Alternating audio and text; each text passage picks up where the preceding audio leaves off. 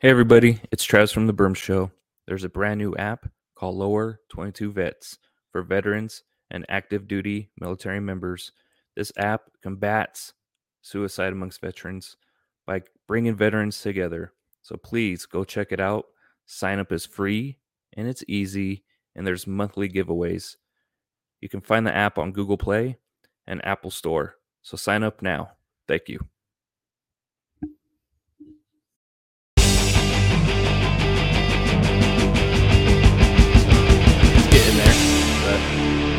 But, yeah, happy to have you on. I mean, how you doing? Good. Happy Friday. Oh, I know. Long weekend coming up. So. Yes. Absolutely. I'm excited. yeah, I mean, Now you're over and you're on the West Coast. yeah, I'm in um in uh, California over here on the kind of by the desert. I guess that's got to be technical. I guess I'm close to Palm Springs, about 30 minutes. So yeah, nestled up in a little town right by the mountains. So it's pretty nice. I'm in New Jersey, which is not that nice. Oh gosh, I didn't know that. I mean, I would have tried to do something earlier then. No, that's okay. um, and you're also the first uh, woman I've had on the show, so that's freaking awesome. Also, everybody's just been dudes so far. We had nothing but but guys on, and it's nice to mix it up a little bit. So Absolutely. Yeah, we were um, checking out your your podcast page, and that's why my um my uh, fiance thought he saw that there was um somebody. I think it was just talking about MMA, but he thought it was like, oh my god, that guy's an MMA. yeah, I did like a. It's I did a episode with uh, one of my friends from high school. He's in into MMA, and stuff, so we kind of talked about it a little bit. Um, yeah, it's funny. Yeah, it's it's been interesting. I mean, I've kind of started going this route just randomly, I mm-hmm. guess.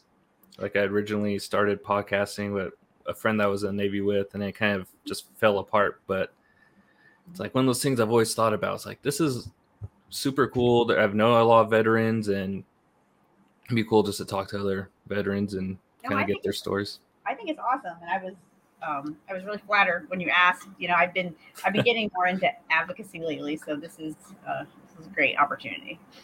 Well, I think because I think I saw your stuff on that military blaze thing Okay, pop yeah, up. No, it, it's funny because uh, the guy that I did episode with Adam, uh, he we crack up about because they're like, man, they just like like take your money and stuff. But at the same time, that's how I met him, and now that's how I met I met you. So I'm like, hey, there's some, I guess something's working with it, you yeah, know. exactly, exactly. But uh, yeah, so um, I kind of want to get into it. So exactly, you know, a little bit of your story, your background, and what led you to join the the military and which branch and yeah, stuff like that. sure. Just get Oh into yeah, it. yeah, just shoot from the hip. Okay. So, um, well, I'm from Maine originally, and so uh, grew up, born and raised in Maine. Um, went to, you know, was the oldest in my family, the only girl, protective dad, single dad, very protective. Um, I when I graduated, I went to uh, UMass Amherst. That's where I went to college, and I did about a year there, and I just pretty much partied too hard. My dad said, "You know what? You're coming home. You need to figure out what you're going to do." So he sort of pulled the plug on college for me. Went home back to Maine, and um, got went. I knew I wanted to be in healthcare, so I went and got my certified nurse's assistant registration, and I started taking care of patients at a local nursing home, and that was really eye opening for me. Um, you know, really taking care of patients at that stage of their life. It's a lot of hard work. And what it really made me realize is that I loved healthcare. I wanted to stay in it, but I didn't want to be doing that. I wanted to, you know, I would see, right. So I would see the nurses, I would see the respiratory therapists, and everyone. I thought, you know, that's where I want to be. So I knew I wanted to do something more, but I wasn't really sure how I was going to get there. Um, I was, you know, like any 18 year old, I was broke. I had no money. I had this really crappy apartment. I was like literally scraping change from underneath the seat of my car to pay for gas. And um, one of my friends had joined the Air Guard, and she, I, I caught up with her one day, and she was telling me about it. And she said, "You know, Shannon," she said, "you should think about it. Um, said it's a great opportunity for me. They'll train you in a job, and you know it could be great. So I actually then, and nobody in my family, well, my great grandfather had been in the military, but nobody else had been in the military. Wow. Um, I because usually, usually that's not the case. Usually, it's everybody I've ever talked to. It's like their brother, their dad, mom, somebody. You know, every day was just that's how it was for me. It's like yeah. well, strong military family my grandfather served in the um, the Navy in World War II, but aside from him, nobody in my family had been, and I was probably the last person that they thought join. So, but my friend, she said, you know, you should go talk to a recruiter and find out what it's all about. And so I went to the local recruiter and I started talking to him, and he was like, you know what, you should take the the ASVAB and find out, you know, get your scores, and if you want to be in healthcare, I can probably find you something. So I went, I took the test, I did really well and he said, um, "Look, I can. You know, we have this job as a medical laboratory technician. You'll work at a hospital. Can you leave in like two weeks?" And oh dang, said, you know what? I had nothing holding me back, so I I went. I was 19, and off I went to the Air Force, um, basic training in um, San Antonio, Texas, in June, and um, I was this little Maine girl, you know, out of the state for the first time, really. Um, I went to I did my basic training. Great, you know, for me it just clicked. Um, something about it. I think maybe it's because my dad was really strict. Um, I was the oldest child. It was kind of that combination of things where I just sort of really fit in naturally with you know following rules, and I kind of figured out really quick like what I had to do to be successful in basic training. And um, so I, I, finished that, and then I went to tech school in uh, at Wright Patterson Air Force Base in Ohio, where I okay. did about uh, nine months, yeah, in a hospital there, which was great. Um, and then I got my orders for my permanent station one day, and uh, they it said Spangdahlem, and I thought, where is Spangdahlem? Wow, where's that? Yeah, well, it's in Germany. Turns out it's in Germany. Man, so you went from Maine to Texas to Ohio, and then uh, basically the other side of the map. That is... and, and I didn't want to go. That was the kicker. so I didn't want to go because I was I was dating a guy at the time who was in Ohio, and um, I did not want to leave. I wanted to stay, and I try. I actually tried to trade the assignment with other people in my in my group. Nobody would trade with me, and so off I went to Germany. And I'll tell you what. Of course, the boyfriend didn't work out, um, which is you know great because there was so much more beyond that relationship. Um, but it turned out to be the best thing that could have ever happened to me. I ended up being stationed at Spangdahlem Air Force Base, which is about an hour south of Frankfurt, um, maybe half an hour drive from Luxembourg. It was amazing. I, I worked at um, Bitburg Hospital, which is a tiny little um, hospital. We were uh, just, you know, I got to live off base in this little tiny community, and my landlords were German, and it was just amazing. Um, traveled, you know, really, it was just such a great experience for me. Um, I knew when I had joined the Air Force, though, that I probably wasn't going to make a lifetime career out of it. I really wanted to go to nursing school, and I saw it as a vehicle to, you know, get me there. So I, I did my four years, and um, I was, I will say, I was, I was pretty, you know, I, again, it really, the lifestyle really fit for me. Um, mm-hmm. I, I got an opportunity to really be, you know, do a lot of things, be successful at a lot of things. I got early promotion. Um, I was awarded airman of the base one quarter. Uh, you know, okay.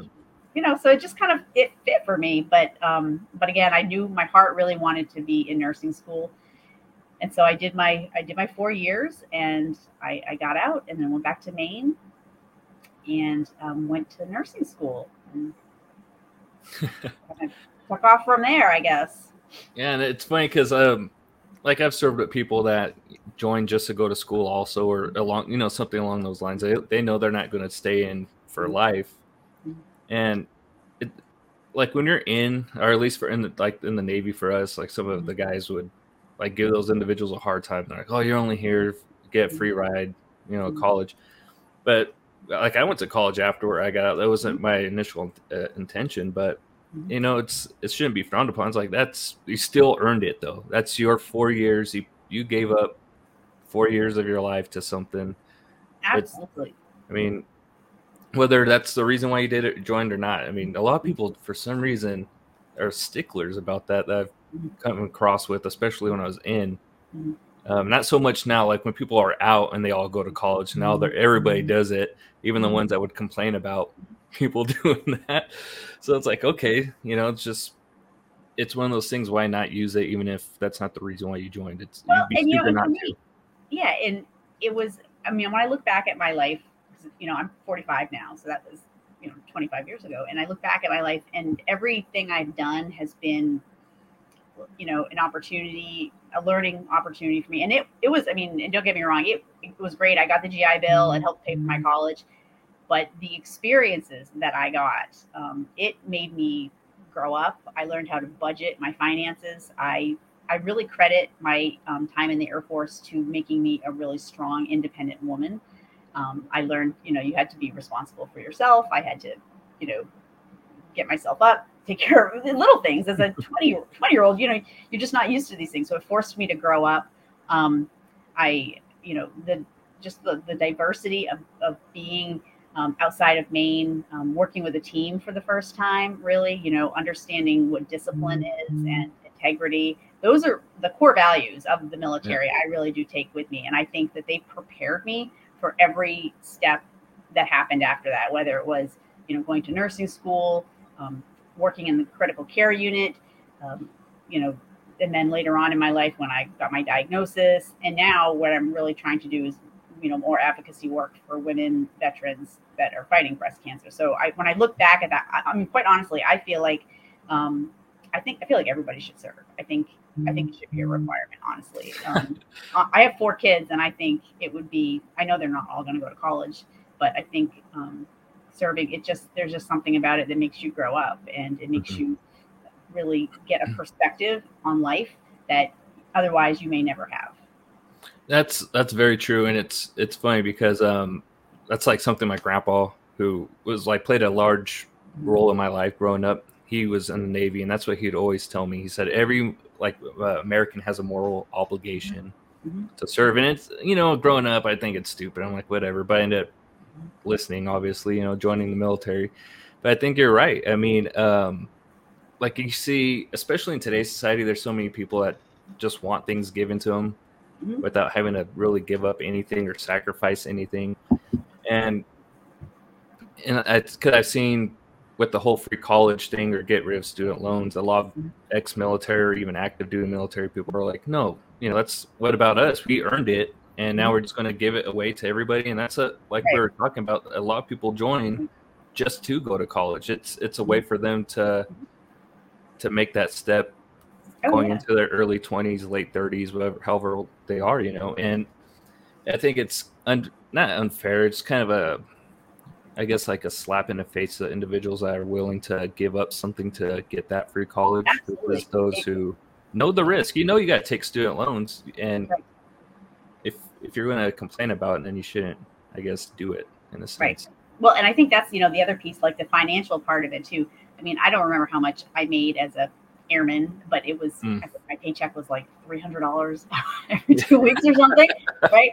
And you know, and you but you just you figured out like how to budget, and okay, so I have three hundred bucks, and you know, after I pay for my car insurance, I, I actually shipped my car over to Germany, so I had a oh crap, had my car, but that was good. I didn't have any money after my after my car payment. Um, which by the way made me like a total cool kid that I had a car. I had a vehicle over there. I was everybody's uh, friend because I had a vehicle.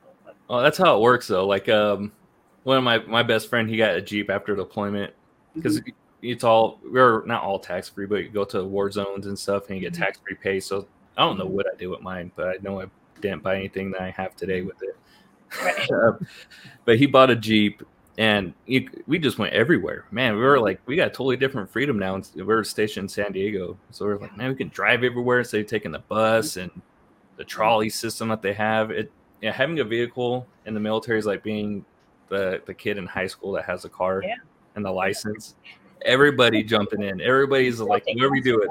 We drove all over Europe, um, and that's the autobahn, right? So Germany has the autobahn, and um, I my so my car it was a Chevy Cavalier, and I'll never forget. You know, I was driving to Frankfurt Airport and driving around Germany, and like I thought I was going fast, you know, 75, 80 miles an hour, and the car was just fly by you because there's no, there literally is no speed limit on the autobahn. So that's what's cool about being stationed like in Germany or even just in Europe. I Mhm. you get a I mean, all those other countries are right there. So did you you say you traveled, do you go a bunch of what other countries did you like on the weekend or whenever you had time off? Yeah. like, well, I'm gonna go check it out. yeah so we would um i could drive to uh, france was you know luxembourg and france were really close drove to paris um, drove to um, amsterdam took the train to austria hopped a flight to sicily. You know it's just everything. The only place i didn't go i didn't go to england actually surprisingly because uh, it was really close. I just didn't get around to it but it was just an opportunity and i've never been back so i keep saying i want to go back i want to go back and then before you know it like 20 years has gone by and it feels if you're honestly it feels like a lifetime ago when i think and I, I see pictures and i look back at it I'm like oh, i'm so young and i wish i wish i had taken you know more advantage of being over there you know it's, it's just such a it was just such an amazing opportunity for me. But it did it did really force me to grow up and it definitely definitely prepared me um, to do well in nursing school. You know when i came back i was super focused. I knew exactly what i wanted to do. I got a job. I started i had actually so i was a, a lab tech in the air force and so when i got home i was able to get a job at a local medical lab um, in the same type of position which was great. So i got hired right away. I had no issues um, but because i think just the field i was in Mhm. healthcare it's it's really easy to transition when you're in healthcare. Yeah, I, that that's that's probably the that's probably true because I mean a lot of veterans, you know, we don't we don't go down like um, a career path like that while we're in, which is probably like I think about this stuff all the time now. It's like if I could go back and redo some things, I would definitely try to get like a different a different rate than what I was doing Mhm. because it didn't. There's jobs for it, but it's not something I love to do. It's like I don't really want to do this my whole life. But kind of like you're saying, you but you had like your path. You knew what you want to do. I went. It's 18 years old. Also, Mhm. like a lot of other people are just trying to get away from where you are, Right. and kind of winging it. Like all the countries I went to, I wish I would have. Man, if I I wouldn't have partied so much and actually traveled, traveled these countries because. you don't know when you're 18, you're just, Ah, you know, you're just not, you don't have the the life experience. You just, you know, you're. I look at kids now, 18 year olds, and they're just babies, right? They're so young, Oh, yeah. and there we were. We were just like gone doing this as 18 with no life experience, nothing, no perspective at all. You're, but that's what it's about, I guess, is building all of that, yeah, and it's mistakes and learning from them. and it's crazy the responsibility you have at 18 19 years old like you're talking about growing up and doing things on your own besides just doing laundry and like your everyday stuff by yourself the type of responsibility you have Yeah. in, in the military is totally different than Oh. going straight to college of high school and you're working part-time at a job it's Mhm. like people's lives could be uh, in, involved or Right. whatever the case may be you know you mess up and you have no tra- like the training for it too i tell people it's it kind of insane or at least it's probably different for nursing in the military but um, for what i did I'm, I'm sure many others the schooling was like three months and then you're on a carrier which is like one of the most dangerous jobs in the world. And you have no real training all of a sudden there's jets taking off and it's like oh crap you're like you're just figuring this thing out on the fly. And it's crazy to, to have that responsibility at such a young age.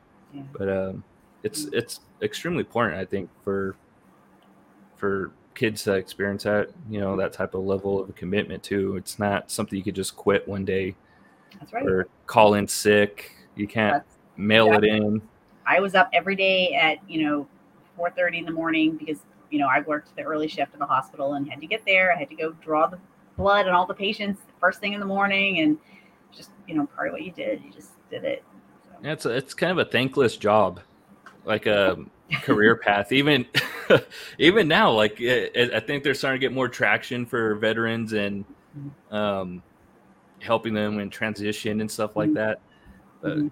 I feel like that's just recent, and it's still kind of like baby steps right now. yeah, but- no, I agree. I agree. Man, it's just it's it's crazy to think of, of what people go through and then that transition, getting out, Mhm. and uh, that level of importance i think is hard to duplicate for almost anybody unless you know you have a kind of a career path already in Mhm. mind that you're going down Yeah. um, maybe even so, even if you do have that career path in mind, I'm sure it's still there's times where like, oh man, this is totally different. It's not as it's not the same as what I was doing or something like that. No, it was scary. I mean, I came home. I was it was four years after. Um, you know, it, it was almost like a time warp, right? So I came home and everybody had just kind of been going on with their life in the past four years, and um, and so reintegrating into that was definitely different. Um, I was, you know, four years older.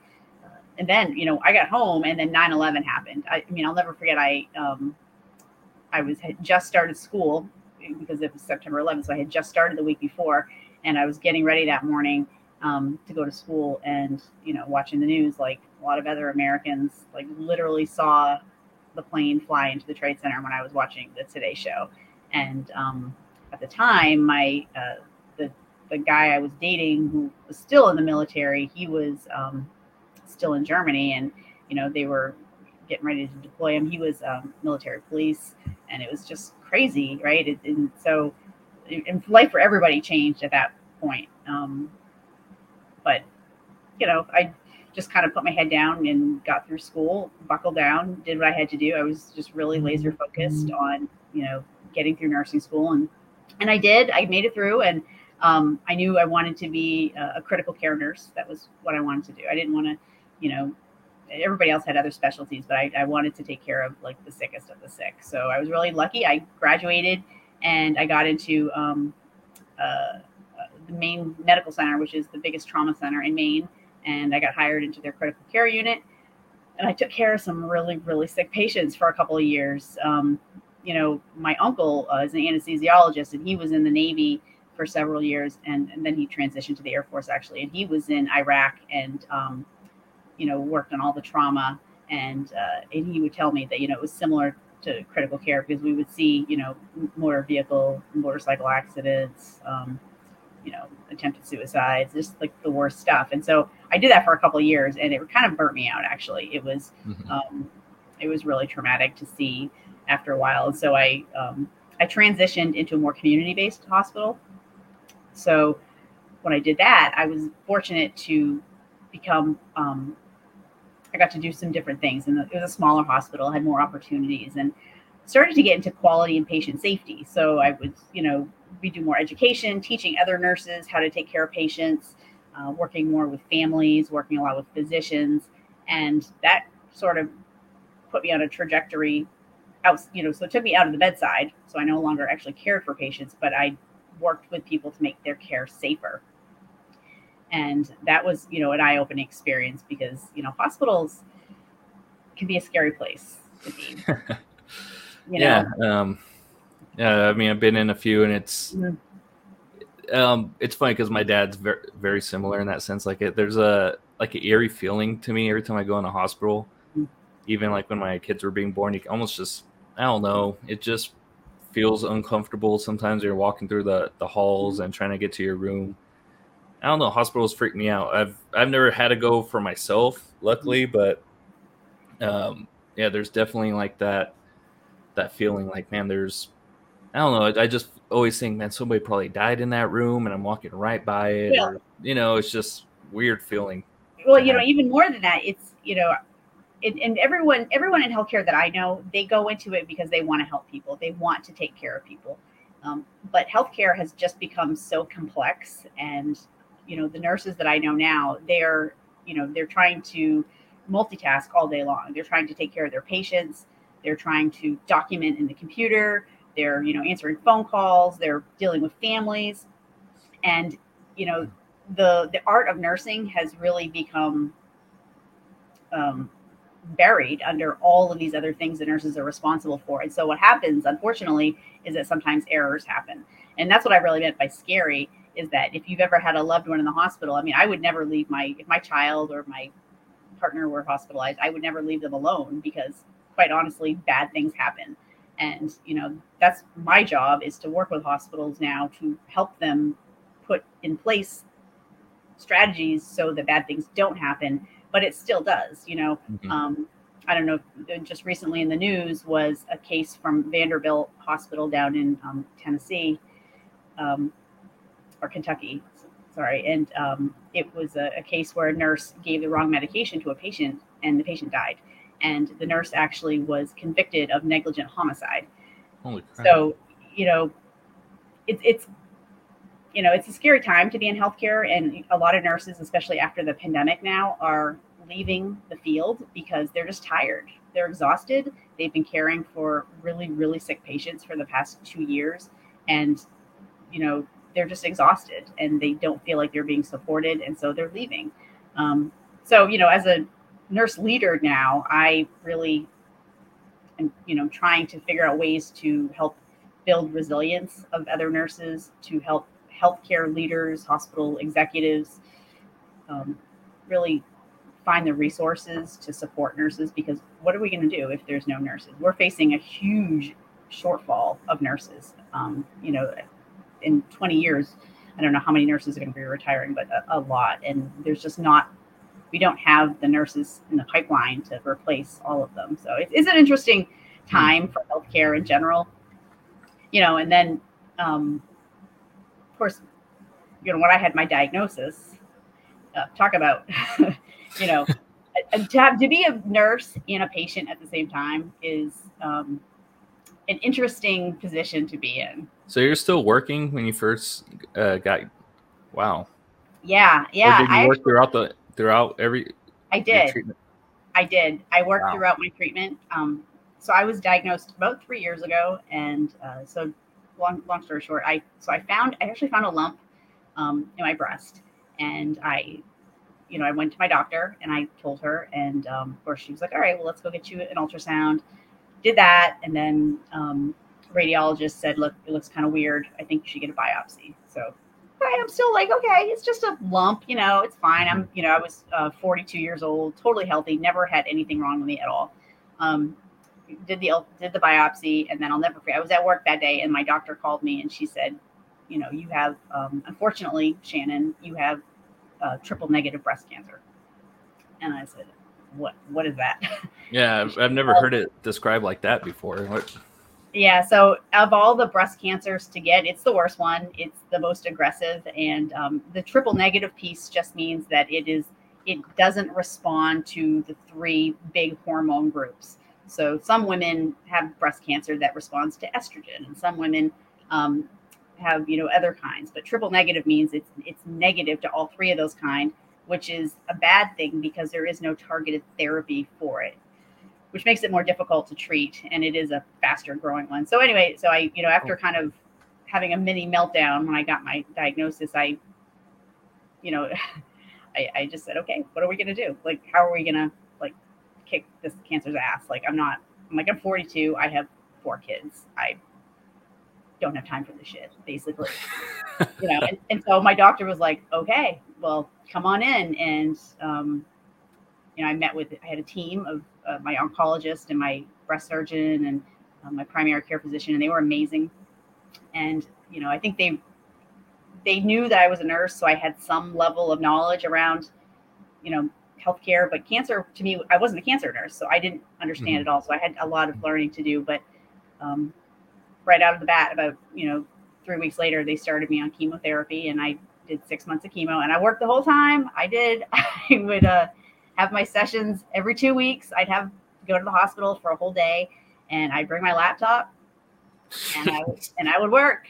You know, it was like it was this big room, and it was probably twenty patients. We all were in like these chairs, like these recliner chairs, and um, I would just they'd hook me up. I had a port, so they'd hook me up to the port, and um, I would just work, and I'd sit in there and I'd do conference calls and work all day.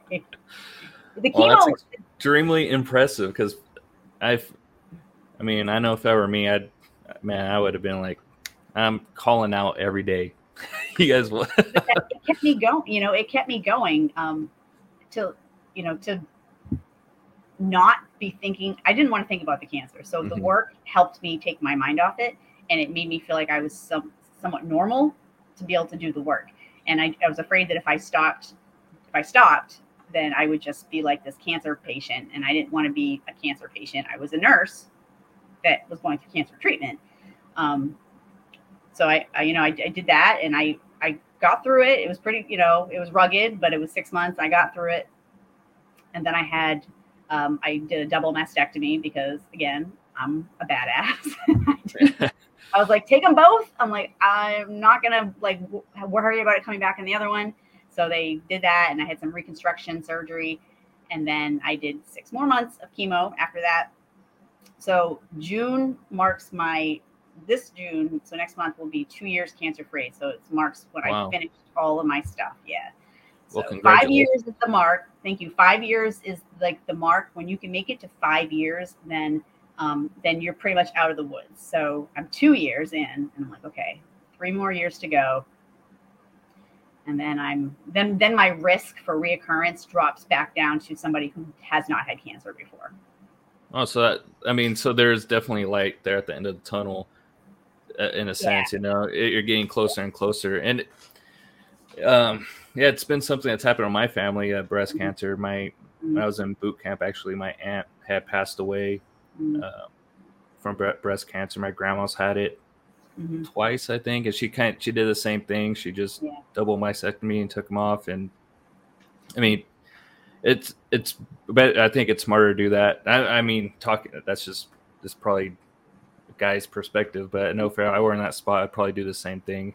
You know, it's right. either that or living, especially when you got kids and. Mm-hmm and uh, I didn't want to. If, if, there was anything, I said, "What can I do?" Like, I give me all my options, and I was like, "I'm just gonna do whatever I can," because I didn't. Mm-hmm.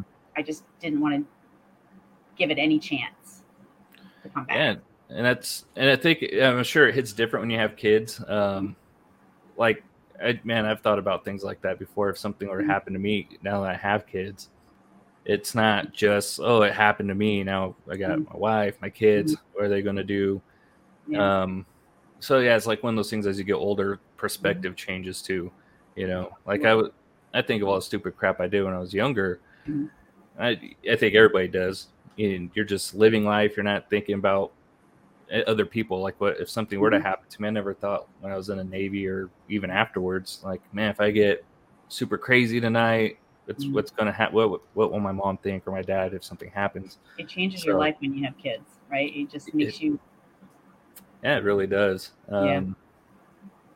That's that's crazy. That's a is it was there any part two when so when you get diagnosed and you know that there's this like nursing kind of um like shortage and like overusage happening is there any part of you that even thought like this is scary because now i'm a patient and i know what's going on in the industry as a whole right now so yeah. it's like you better, you guys better be minding your t's and q's. So it's funny that you said that because that's how it, that's how I was, and I'll never forget like the first my first session, um, and because I was also I'm also an infection prevention nurse, so my job was to make sure people wash their hands and that they you know put the right skin antiseptic on before they stuck needles in people, and so that first time I was getting treated. Um, I'll never forget the the chemo nurse when she came over. I said to her, I said, "Look, I said I know you might have just washed your hands out in the hallway. I said, but I really need need to see you wash your hands before you touch my port." And she kind of looked at me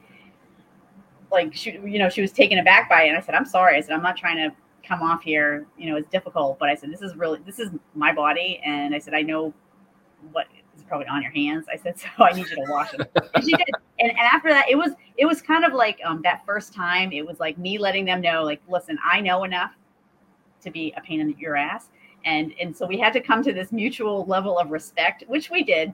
I did get um I did get in trouble a few times because I would I would adjust.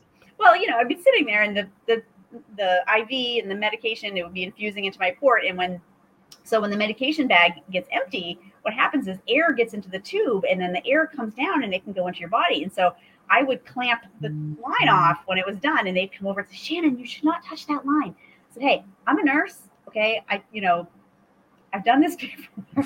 but they're like, but you're a patient now, Shannon. You're a patient. So um, yeah, it was it was difficult at times, but we, we made it through. And in the end, I, I really I love those nurses. I brought them. Um, I actually had a, a, whole big box of whoopie pies from Maine because Maine is known for their whoopie pies. I had a whole box of whoopie pies shipped down to them as my thank you because they were so amazing and they helped me get through a really, you know, tough six months. So mm-hmm. I'm, grateful to my team of chemo nurses. That's that's a tough job. That's a tough job. That's that's rugged and, and for them to come every day and to do that and take care of all those patients that says a lot about their dedication mm-hmm. to nursing yeah it's uh my mother-in-law is actually going through treatments right now she had a, a tumor that they found in her her neck and it's cancer so she's doing uh, treatments too mm-hmm. and i can only imagine like that type of that line of work where you're treating all these individuals if there's 20 chairs they're all full mm-hmm.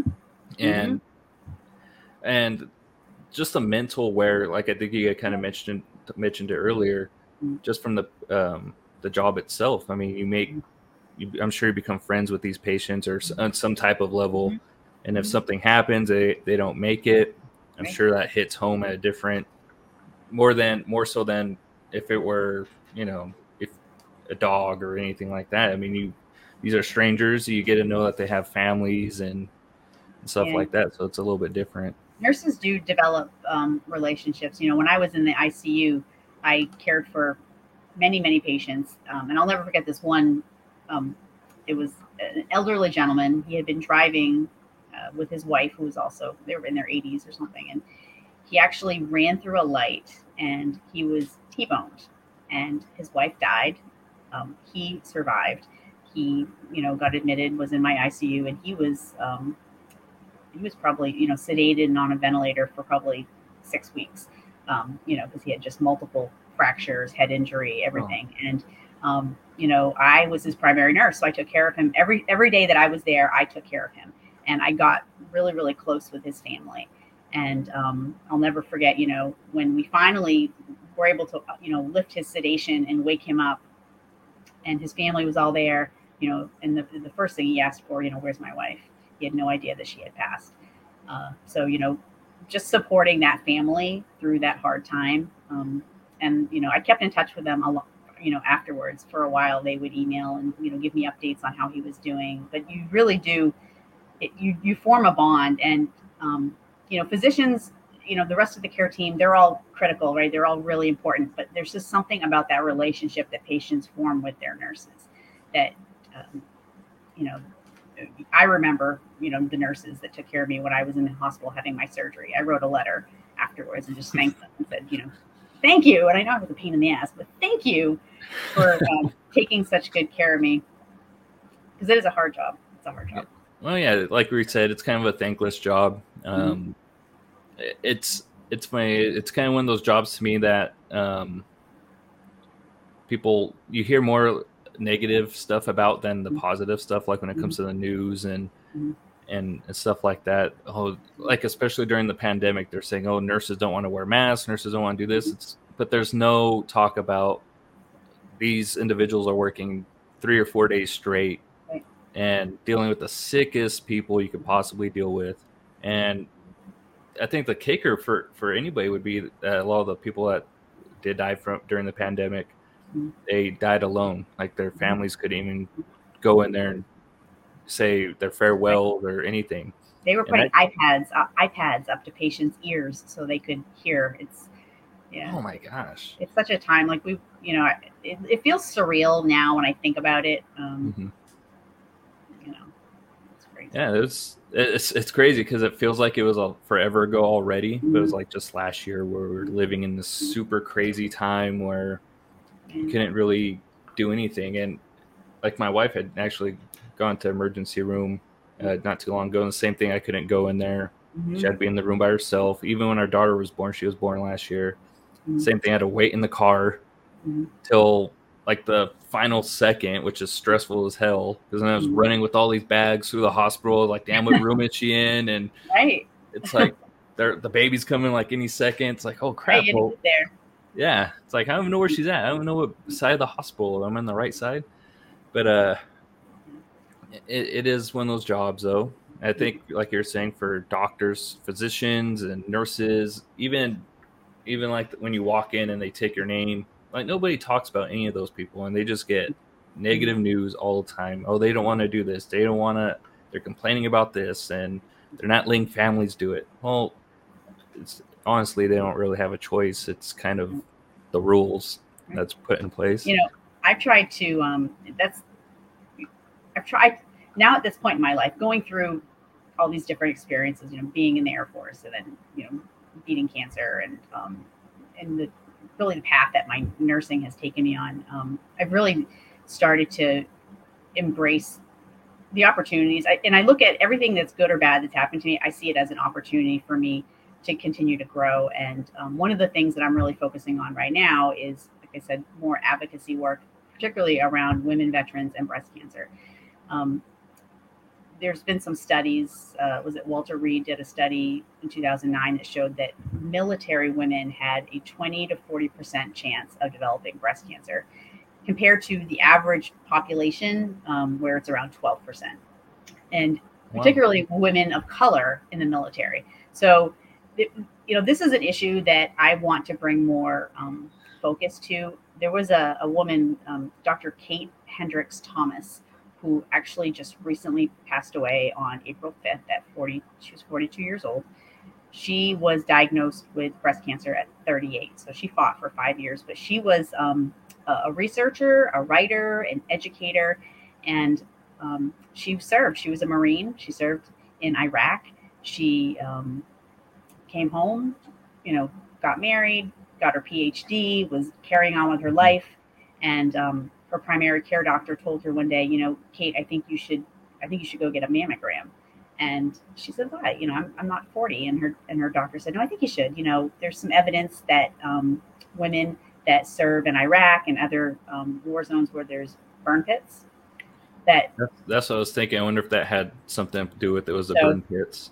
Yep. And so she went, and um, her mammogram um, showed she had stage four cancer.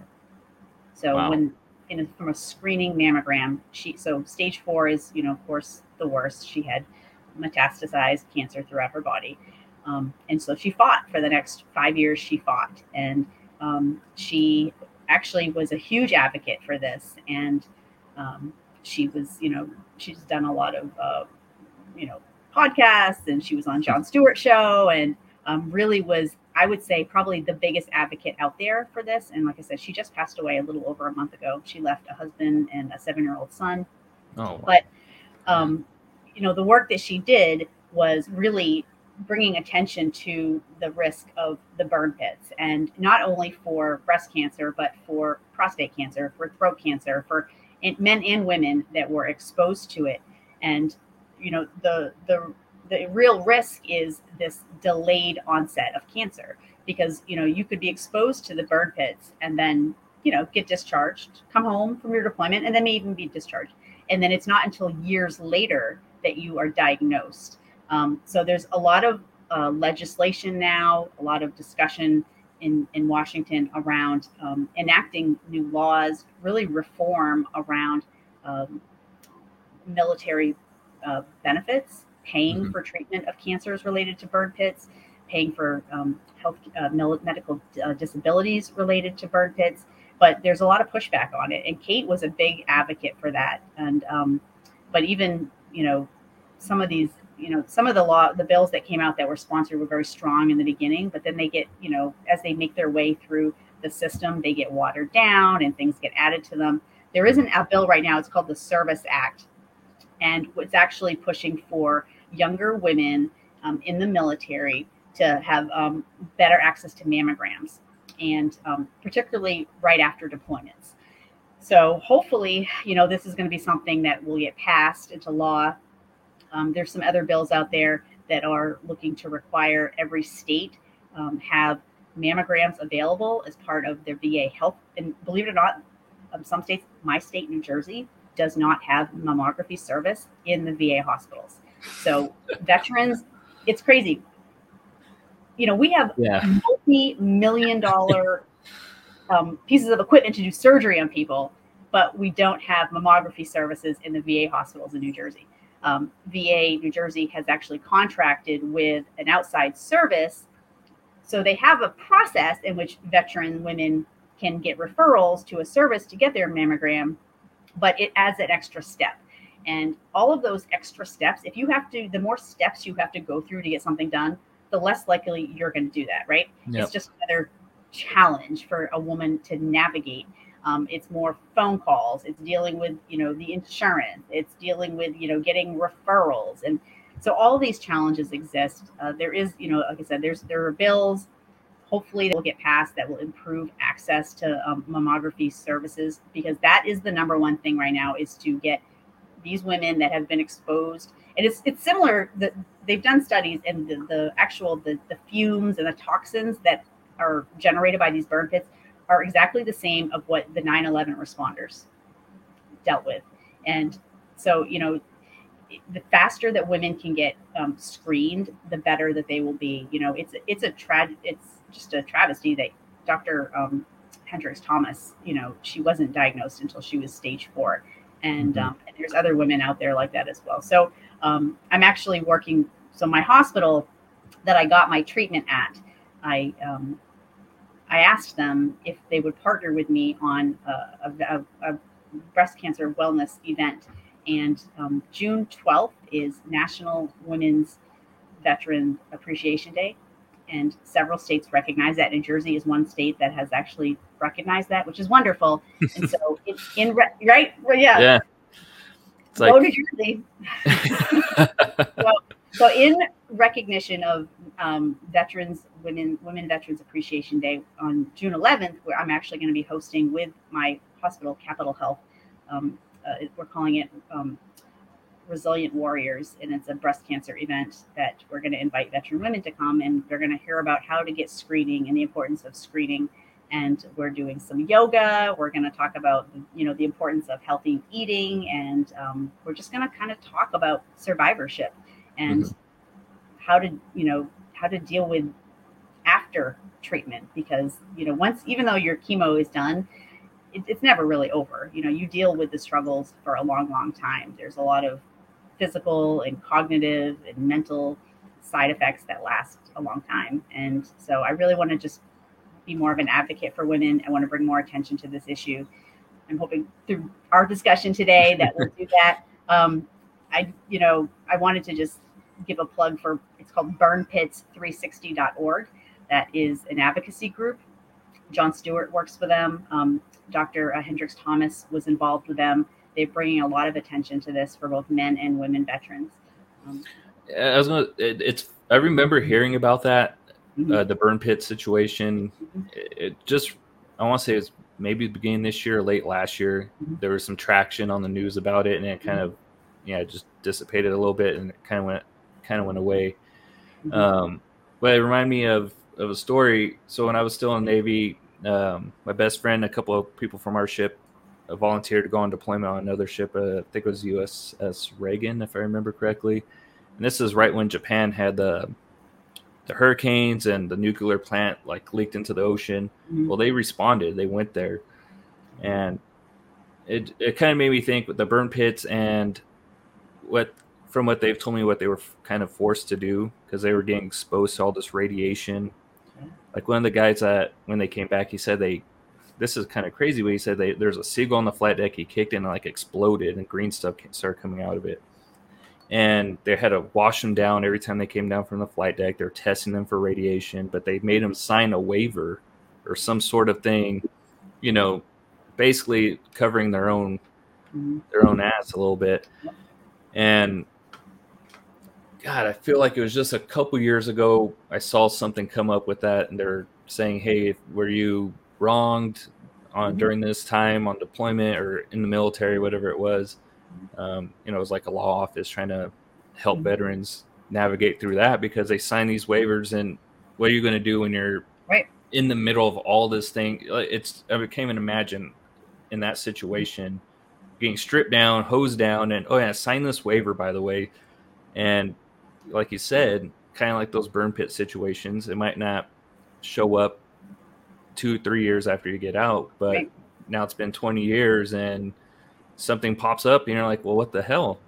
You know, and right. that's where it stems from. Yeah, jon Stewart has been a huge advocate for for 9/11 survivors um, and and um, you know the recovery and, and the rescuers down there. But now even you know with veterans as well. And and he said that this is the true cost of war, right? This mm-hmm. is the true cost, and it's these um, delayed onset diagnosis that our vets are are being um, diagnosed with years after and it's so hard to try to get you know Congress, the administration, and the VA to recognize that. I think we're, you know, as more people start to talk about it, and but what we really need is more research and data to show it, right? We can talk all day, but the data has to be there. So hopefully, you know, Walter Reed, other organizations, the federal government will fund studies on women veterans um, and male veterans too, just because you have to have that data to be able to show that this is a real thing, and um, we, you know they need to they need to fund. Yeah, and the sad part to me is that all these things, all these like um, things that get brought to light are by service members. There's no um, like I was we just did a walk for veteran suicide um, awareness a couple weekends ago, and I think just from veterans I've talked to and just getting to be around other veterans and mm-hmm. seeing how they operate and get dive into what they think a little bit. The VA, I, I don't like to always bash the VA because there's some good things with the VA, but I think there's so much run around with the VA and a lot of mm-hmm. veterans, like in a situation where they might need to get tested for cancer or their hearing, like whatever it may be, they back problems. There's just so many hoops and hurdles you have to jump through.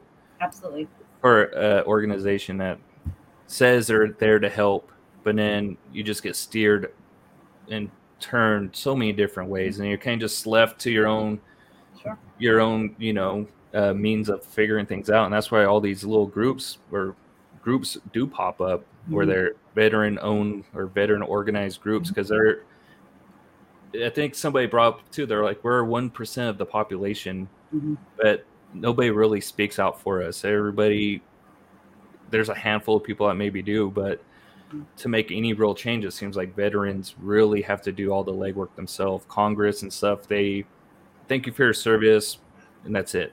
There's no real backbone to help us out, uh, in a sense. You know, just kind of left to our own devices. So, well, you know, I'm I'm gonna do my part as as a loudmouth nurse. and you know, they they actually I'm on the New Jersey Commission of, for Women Veterans, and that uh, has been a great opportunity for me. And I, you know, the commission. One of our three goals is advancing healthcare and awareness of breast cancer, other you know, um, veteran related. Um, diseases and so i'm going to be right out there front in front as you know as much as i can because we need to bring more attention to this and um, and not just on Memorial Day weekend, but and not just on you know National Women Veterans Appreciation Day, but all year round. yeah, that's that's kind of how it goes, right? There's the mm-hmm. Veterans Week, or it becomes Veterans Week on Veterans Day now. So it's like we get like these little moments throughout the mm-hmm. year where people donate and they blast it all over the news, and, right. and then it just goes away. Like that's it. Right. And all right, now you guys are back to fending for yourselves, figure it out. Um, but you know, I think it. I do think that you know, as veterans, and part of that has taught us that we do have to advocate for ourselves, and we do mm-hmm. have to, you know, be our our own support a lot of the time. And I think that makes us stronger. Um, it doesn't make it right, but it makes us stronger, and I think it makes us more equipped to be able to handle some of these challenges. Um, I'm just trying to leverage those strengths, you know, and that's what I, I tell my kids, you know, we talk about tough times and mm-hmm. when they go through, your kids are young, right? You said, yeah, I have a three year old and a, uh, yeah, she's gonna be 10 months. So yeah. You wait, so you wait when they're mine are 13, 12, uh, 10 and seven and you know it's all drama all the time right they're middle school and i so i have to give them perspective and so i say look you know, I joined the Air Force. I went through boot mm-hmm. camp. I went overseas. I, you know, did all this on my own. I came back. I put myself through nursing school. I fought cancer. I'm like, that is the real, you know, like that's the real deal. And, you know, I said, you guys have this strength in you. If I was able to literally pull myself up by my bootstraps and do this, so can you. And so we're, you know, trying to set that example and I you'll be you'll have those same conversations. I'm sure oh, they're important to have. Um, like my my father was like that. I mean, he he didn't join the military, but 17 years old or 18, whatever, graduated high school, he moved out on his own. Mm-hmm. Um, he was born in Mexico, so he was first generation basically here, and really, I always say like he's a perfect example of like the American dream in a sense because he grew up in like the projects. He really pulled himself out and provided for three three kids and yeah. you know bought a house. Is like, hey, he might not be a millionaire, but the odds were stacked against him to mm-hmm. fail. So growing up, I always, I I guess subconsciously was taking in everything he would tell me because as a kid, you know, you're just like, oh, whatever. I don't want to hear it. Same thing with my grandpa, who was in the Navy. Very strong man, um, opinionated, um, a lot of pride between the two of them. Mm-hmm. And yeah, when I got older and I joined the military and getting out, and it's funny, I told my dad all the time, like, I think I'm becoming more like you the older I get. And it's kind of scary mm-hmm. because I've gone through the hard times. I've been dirt poor and figured out ways to make two pennies become 10 bucks you know i've there's just things you got to do to survive which i'm not sure if i would have been able to if i hadn't gone the route i did um and it's uh, there's one other thing i always think is uh, it stuck with me. My uncle told me he was in the army and um, he said he always when he left home he always knew the thing that's made him succeed and never move back in was knowing that if, if it ever got to the point where he desperately needed to go home he could. Yeah. and it's not the first option he said but it's it's an option you know and it's so true. And i think a lot of people today the first option is to panic and go straight home they run back with the tail between their their legs and help me out they there's no self resolve anymore right I know, and it's hard to think about how we can teach, you know, teach our kids that. I mean, we do it by example. We try to set the example and mm-hmm. show them, but there's so much against us right now, right? Between you know, social media and everything else that's going on. It's it's hard. You know, this is a this is a interesting time to be a parent of of young children. every every generation has their own challenges, but I think we have very unique challenges.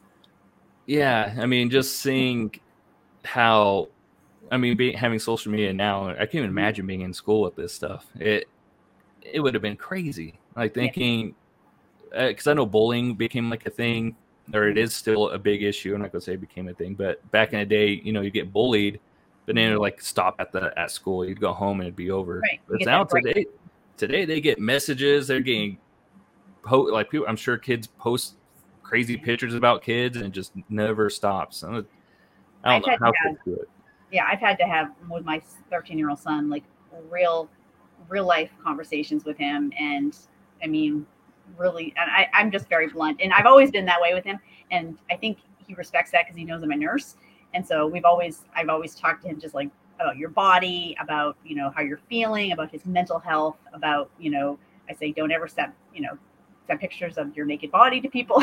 you, know, um, you know, we talk about we talk about girls, and we talk about you know if you're ever with a girl, you know, you have to understand about how you know when to not cross the line. You know, we talk about mm-hmm. those types of issues. He's only 13, but I don't ever want him to fall into a situation where you know he's but you know where there's mixed communication there and then um, you know so we, we have very honest conversations, and I want to prepare him to be um, the kind of young man that respects women, but is very smart about the choices he makes. That's what we always talk about making good choices and um, really thinking about the consequences of his actions.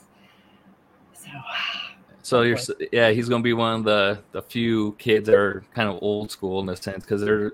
I hope so. You see it all the time today. I'm like, um, when I go somewhere, if I have like my this kids in a stroller or something, and the person in front of me just doesn't hold the door open, I'm like, for real, like, um, you know, can you just like they just walk in, let it close? It, That's one of my biggest pet peeves too. It is not holding the door open for somebody.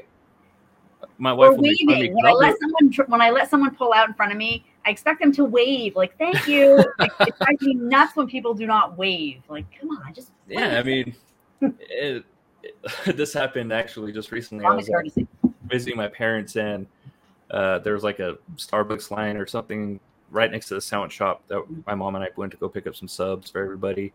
And it, the line was kind of wrapping behind where we parked. Mm-hmm. So I put my, you know, I'm going in reverse. I'm backing up, and this car just right behind me just stops. I'm like, for real? Like, what? The? I was trying not to get crazy. My mom was doing enough yelling in the car for me, but just man, that like just yeah. lack of awareness. I'm not sure if it's that or just not caring about the next person or the a person anybody beside yourself. It's just blows my mind sometimes. Right. And, and you know what? And, and that's because we did serve and because we were taught to be have a situational awareness about what was going on around us. We were taught to recognize and, you know, acknowledge authority or, you know, anyone, um, higher ranking, lower ranking. I mean, it, it, it is just, you, it just became sec part of what we do. And mm-hmm. I think it just increases your level of respect and, um, but you do take it personally when that respect is not shown. Yeah, I mean, it's like a different level of anger when it happens. it, it's funny because uh, I don't know, like when stuff like that happened. My mom was yelling. She's like, "You need a honk," but I was like, "Okay, I'm just trying to not lose my cool right now because I'm right. already, I'm like inside, I'm fuming, but." If I get out of the car, it's just not going to be good. You know, I just right. sit here for a second and let me, let me exactly. process what's happening. And or else I'm going to lose it too. Mm-hmm. Oh, trust me. You know, even as, as a nurse, you know, there's there were many times where I would, um, you know, be dealing with family members that were, you know, and understandably, it's a really stressful time for them, right? Their loved ones in the hospital, they're just stressed out, they're scared, and a lot of times they would take out their anger, or frustration on nurses, and um, you know, you just kind of have to, you know, take it and do your best to diffuse the situation because you can't, you know, yell at the patient or the family. You have to really mm-hmm. work with them and understand where they're coming from and just diffuse it. I think that that's taught me a lot of patience. You know, I always say my grandmother's one of my grandmothers was a teacher and my other grandmother was a nurse. And so I feel like I kind of got like the best of both of them. Um, I don't know. I think it's the apple didn't fall from the far from the tree, I guess. So. And that's a thing that happens for not only nurses though, when you have to um, deal with the the person that's upset or yelling at you. I think of like police officers, firefighters, and mm-hmm. first responders, and just general. What a, that must just suck sometimes because you're trying to help people, mm-hmm. and I can only imagine the stuff that y'all go through. When people are hurt, or even a family member that's there, and they're watching you treat their family member. They're like, "What the hell are you guys doing? What's wrong with them?" You're mm-hmm. trying to stay focused and help them all at the same time while yeah. you're getting chewed out. It, that got to be a different level of being able to tune out people.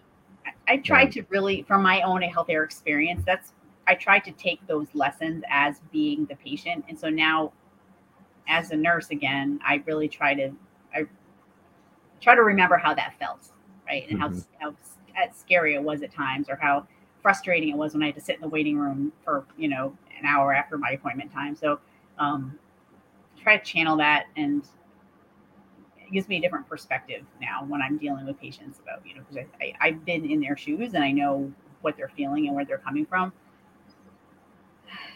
Yeah. I can only imagine. Uh, like I've I've had some interesting jobs throughout the years. Like I before I went while I was in college when I first got out, I was just really working like dead end jobs, working like at Lowe's and Home Depots and Kohl's and stuff like that. And it it's a like that's the first time I worked in um, customer service mm-hmm. ever too. And the way people even in customer service talk to people, this is like, holy cow. I remember getting yelled at by a customer when I was at Lowe's, and I just thought, like, you know nothing about me, mm-hmm. and you're just chewing my ass right now for no freaking reason. And it's like, man, is it really that big of a deal? And that's that's what I, I tell people all the time. I was like, if there's one thing I took away from the military, mm-hmm. it's like I don't sweat the small things. Like, you know, I think I got that guy was yelling at me for. I worked in garden. We didn't have like mulch or something, a certain mulch in stock. He's like, "How come you don't have it?" Cussing at me, and it's like, "I don't know, dude." He's like, "It shows on the app or the online that you have it." Like, dude, I'm 22 years old, man. I don't know. I, I just work here, like 20 hours a week, man. I don't know who orders this stuff. It's like right. it's mulch. It's yeah, it's mulch. yeah, don't don't get in your car and drive crazy off home because you might hit somebody and you're gonna have real problems. You know, it's like mm. gosh, just insane. Um, the level of impatience that people have, and I'm fairly impatient, but man, I some of these folks out here they got a different level of impatience I've just never seen and encountered. I don't take it personally. I don't take it personally because I feel like I don't know where they're coming from and what their experiences have been. Mhm. But usually I'll just say it sounds like it's something, it's a personal problem. And, like, you know, yeah, that's that's how our, that's where I think I've gotten to now um, because I've been out for yeah ten years. So mm-hmm. like where I'm at now, I'm still doing I guess customer service, but in construction mm-hmm. industry. Like Okay. especially right now, we don't have certain things because they're imported, like certain irons and metals and um, stuff like that. And it's holding up jobs and stuff. And it's just like you know, dude, it's everywhere. That's what I tell them. Like it's happening everywhere. There's yeah. nothing I could really do. I wish Right. I could, but Yeah, Right. no, I get it. Our so we have a we have a side hustle, I call it, and so our side hustle is um we make farmhouse furniture, and yeah, it, it's the cost of lumber and Yeah. um, certain things we can't even get anymore. So yeah, it's crazy. It's you know the supply chain issues. yeah, that's it's crazy real. times. I was doing a lot of traveling last year uh, for my company, and I did a lot of East Coast traveling, Mhm. uh, going to our different branches out there and um, talking to folks and standardizing stuff. And that's what everybody was saying. They're like, lumber's gone up and all this stuff, and it's pissing off all of our customers. It's Mhm. contractors are upset because now we're charging double, and Yeah. like, well, shoot, I'm sure they're charging double on whoever the hell they're requesting payment from too, because that's just the way the nature of the beast. everything. right now. I mean, gas here in New Jersey is like, I mean, I, I, it's probably worse than where you are, but it's four. I think it was four sixty eight a gallon today. Yeah, it's um, it was six something the other day. It, I have a V four. I have a four cylinder, and it cost me ninety. Last time I think ninety eight bucks to fill up. A little Chevy Malibu. Yeah, that's painful. I was like, damn. My dad has a truck, so when I we visit them, I'm just like, how much are you guys paying? Because I'm paying a hundred bucks for my little car. And everything, groceries is crazy. Except everything is just out of control right now. It is. It's it's uh mm-hmm. it's a crazy time. Mm-hmm. That's for sure. And then on top of everything else, you know, we're all the you got all these different issues amongst, like you were saying, of our veterans, and we're all trying to mm-hmm. figure out ways to combat that at the same time as everything else is going to hell in a handbasket. It seems like so. but you know, I think it's it's great that what you're doing and hearing what other veterans are doing and just that's what I love about doing this podcast is I get to meet folks like yourself and other individuals that are doing the same thing. They're finding a way to to help other veterans because that's that's all that's out there from what I can see for the most part where you can reach out, help each other, whatever it is.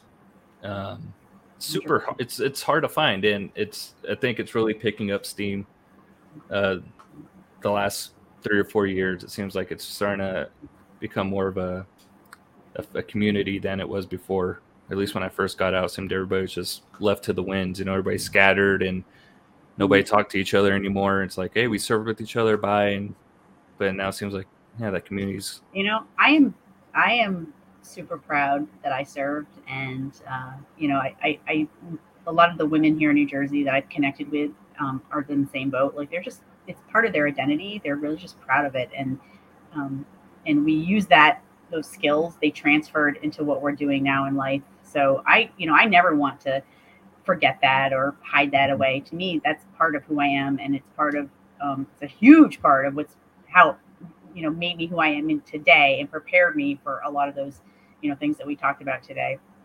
So I'm I'm proud, and you know I know I'm going to go. I'm actually going to our um, our town's memorial uh, cere- memorial day ceremony tomorrow, and I know I will get emotional um, because, because I do. I feel it. Like I feel it in here, right? Mhm. And um, and I just really feel fortunate that I had the opportunity to serve. You know, even if you know it was a short amount of time, but it's still an op. You know, it's a um, it's something that lives with me forever. Like you know, nobody can ever take that away. It's it really does too. Um, I remember the first baseball game I went to in San Diego after I got out of Padre Stadium, and they play a national anthem. I, I, I think that was probably the first time I got goosebumps hearing the national anthem. I, I was I because it means something to you because Yeah. you you did right yeah exactly. You're exactly right. You know, even if it was just four years, I it the what my family went through, what I went through, and I met my wife while I was stationed down there. So she went through the last two years. Mhm. She was uh, going to college of my service. You know, she dealt with that with me, Mhm. and um, yeah. So it's like you're it's a pride aspect of it and you feel proud for your family and everybody that's with you on that journey because it's like you all went through it together. That's why I always tell my mom on Veterans Day. It's like as much as my day as it is yours. Um, I mean, I still haven't moved home, so you know, it's like um, it's a it's a family affair, and and it's it's awesome. It's a great thing to be a part of. That's for sure. So, well, all right, Shannon. Thank you so much for coming on, though. Really sure. appreciate it. Um, yeah. So, any any final words for everybody out there to keep motivated or something from you? You know, I would just say to all of the women, hopefully some women listen to this, and you know, if you are a veteran and you are between 30 and 40 years old, get your breast cancer mammogram screening. Do it, like just do it, and um, do you know if you can't get a mammogram, do your self checks. Stay on top of it. Be aware of it. But um, that's what saved me was I had an early diagnosis, and so you know, ask your doctor, get screened. awesome, thank you so much. Um, right. I'll keep in touch and stuff. So thank you. Absolutely, it was on. great talking to you. Have a great Memorial Day weekend. Thank you. Thank you.